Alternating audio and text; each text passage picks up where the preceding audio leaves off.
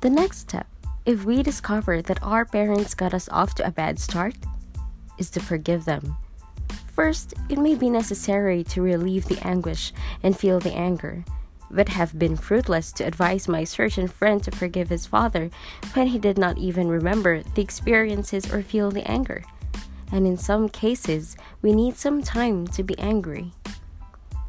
But it is folly to spend the rest of our lives raging against unfair parents, for it poisons our psychological system and can be like an acid that slops out on all our relationships.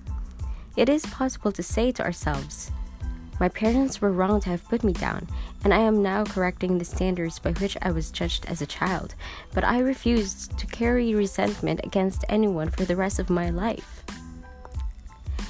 Some people who have laid to rest some resentment from the past and have finally been able to forgive an authority who wronged them will say, I finally have peace, but I'm worried that it won't last. I'm afraid my anger will come back.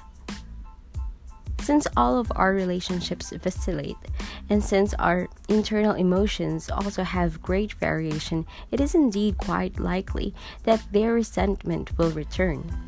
Does that mean that the experience of forgiveness was invalid? Not at all. When Jesus said we were to forgive 70 times, 7 times, I suspect that he had precisely such relationships in mind. They are not laid to rest with one act. We will find ourselves forgiving again and again in the same manner that God forgives us. A caveat may be in order here, though deciding to forgive our parents does not mean that we will like them and will want to spend a lot of time with them. It simply means that we choose to forgive them. Most of us have not had the childhood traumas described above, and we find ourselves with bundles of both love and resentment toward our early families. Let's say that you looked up to your older brother and would have done anything to gain his favor, but he was constantly making fun of you as you tried to keep up, and you have always felt inferior. Or suppose that you love your parents and always look forward to visiting them, but when you're with them, it's never as good as you expect it to be. Somehow, they make you feel like you are still a small child. Such are the ambivalences that nearly all of us have with our families. Occasionally, no matter how hard we try, no matter how often we go back, we simply do not find what we are looking for in our parents or our siblings. They may be too troubled, too angry, too selfish, or too manipulative, and simply incapable of the love we long to receive.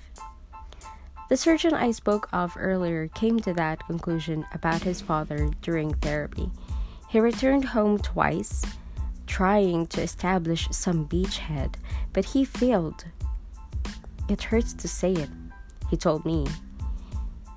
But I'm obviously not going to get anything from that man, so I'm going to stop trying. There was a tear in his eye, and he paused.